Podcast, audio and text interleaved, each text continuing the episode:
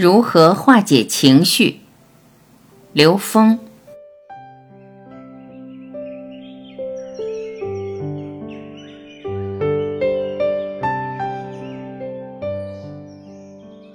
我们上午讲到科学，讲到万法归于心法，高维空间我们的认知，投影源决定投影的像。我们的修炼是要进入到投影源的状态，我们才有可能改变我们的内在认知。我们把进入投影源的这种心法称之为高维实践。我们说实践是检验真理的标准，三维实践检验三维真理，高维实践检验高维真理。我们在做三维实践的时候，我们做化学、物理实验都有实验条件，那么高维空间也有实验条件。高维实验条件就是五个净，第一个净是干净。佛教讲众善奉行，诸恶莫作，自净其意。你心地得干净，这是高维实践的第一个条件。第二个就是平静，我们的内在像一池水一样，当你平静的时候，你可以看到水里，也可以看到水面反射的日月星辰，阴阳两界寥寥分明。当你真正平静的时候，周围人的一个能量波会扰动你，你可以他心通，你可以对这个事件、对周围人的情绪状态有所觉知。后面还有恭敬、镜子、境界。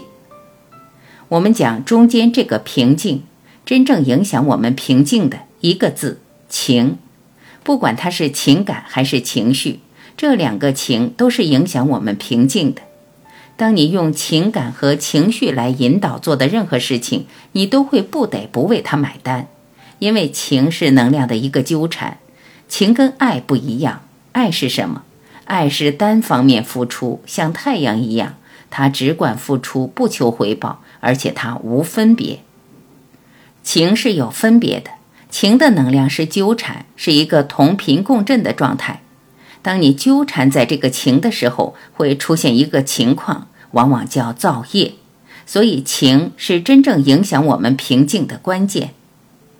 我们能不能觉察，我们在这个当下，你是不是在一个情感和情绪的左右下，在面对这件事儿？同时，你也可以通过你的情感和情绪的表达去问自己：我的什么认知让我产生这种情感和情绪，而产生了对我们的障碍？你发现那个认知，你去颠覆。因为那个认知就是我们的障碍，就是业。佛家讲烦恼即菩提，当你起了烦恼这种情绪的时候，其实它是我们得智慧的机会。一旦起烦恼，得智慧的机会来了，你会问自己：我的什么认知产生了这样的情绪？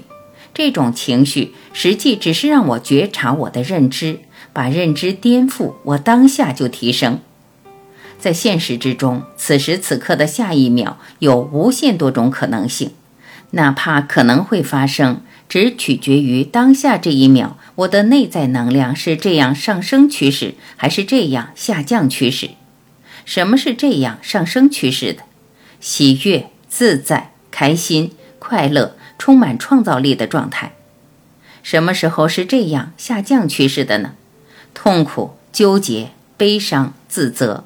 这两种能量被现代人称之为正能量和负能量。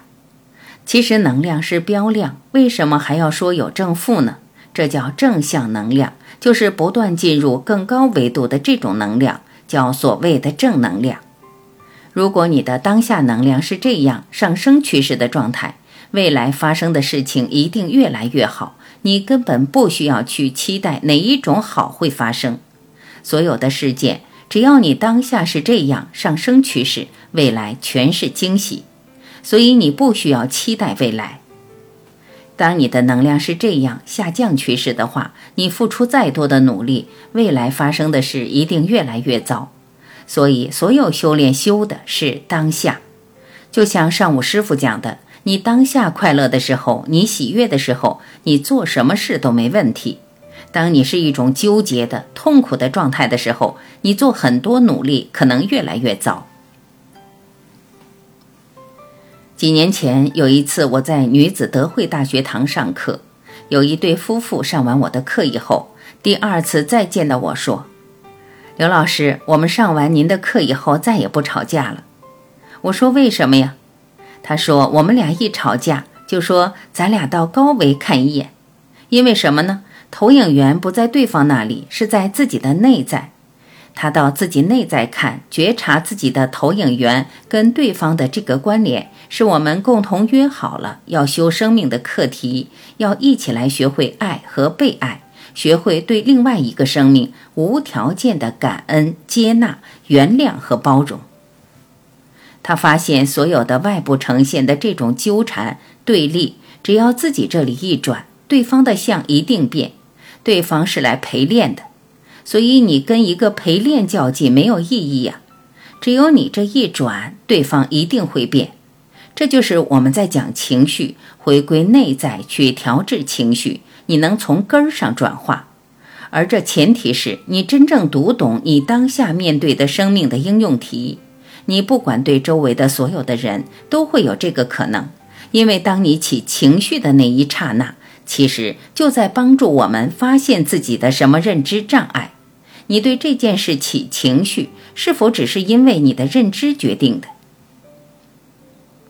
佛家讲烦恼即菩提，你起情绪的那一刹那，就给了你觉察的机会。但是有的时候，我们这个情绪起来的时候，我们可能两天都在这个情绪之中觉察不了。但是当你觉醒了以后，你会发现，这是我的问题，我自己要调整我自己的情绪。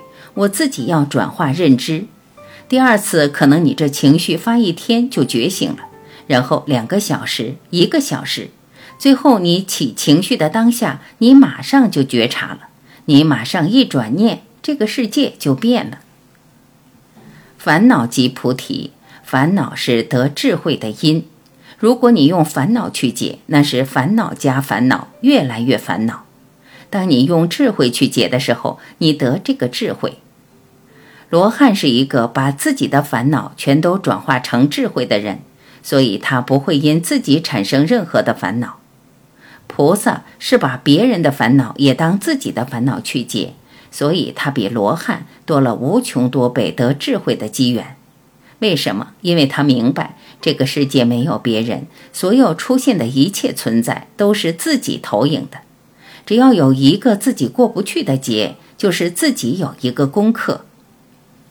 所以“地狱不空，誓不成佛”这句话它不伟大，但它很科学，因为他只要看到外面有一个鬼，就说明他自己内在还有一个鬼。只要他自己内在还有一个鬼，他就不是佛。只有当他自己把自己最后一个鬼灭度了，他自己内在圆满了，他会投影出一个圆满的世界，这叫佛看众生皆是佛。所以，情绪烦恼是让我们来觉察的，而且这个烦恼它可以体现在所有生命的烦恼之中，让自己觉醒。所以，他对自己面对的一切承担百分之百的责任，这叫菩提心。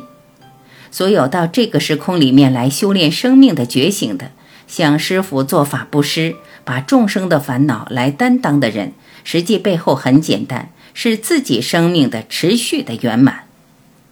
所以在我们的情绪之中，瞬间把它变成功课，还是在情绪中流转，这是觉者和痴迷者的一个选择。你觉悟了以后，你会感恩所有的存在，你发现所有的生命都是来让你得智慧的，让你内在成长，让你变得更自在，都是在挑战生命的。有一个小故事，有两个天使，他们俩是好朋友。其中一个要到人间来修嗔恨心，他就去找谁陪我去呀？谁当我的敌人啊？别人说谁也不得罪，我们都不去。结果他最好的朋友说：“既然别人都不去，那我去吧。”他很高兴，他终于有机会来修他的嗔恨心，来修他的情绪了。但是他这一高兴，他旁边的朋友哭了。他说：“你哭什么呀？”别到时候你真的恨了我了。这个故事也许是虚构，但是它很有道理。在现实中，能让我们起嗔恨心、让我们起情绪的，那是我们在心灵最好的伙伴。所以，当我们起情绪的时候，我们有一个嗔恨出现的时候，你想一下这个故事，这是一个小法宝，你瞬间就会转了。你不但不会恨他，你还会感激他，因为这个生命里面只有这样的生命愿意陪伴你，愿意去帮助你完成这样的生命功课。所以，驾驭情绪是需要一些小法宝，让我们当下能够转念的。这也就是我们面对情绪时，如果你把它转化成智慧，转化成一种觉察的机会的话，这是我们成长的机会来了。谢谢大家。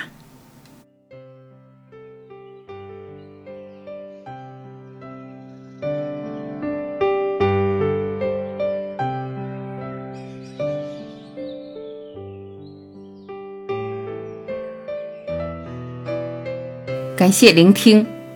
我是晚琪，再会。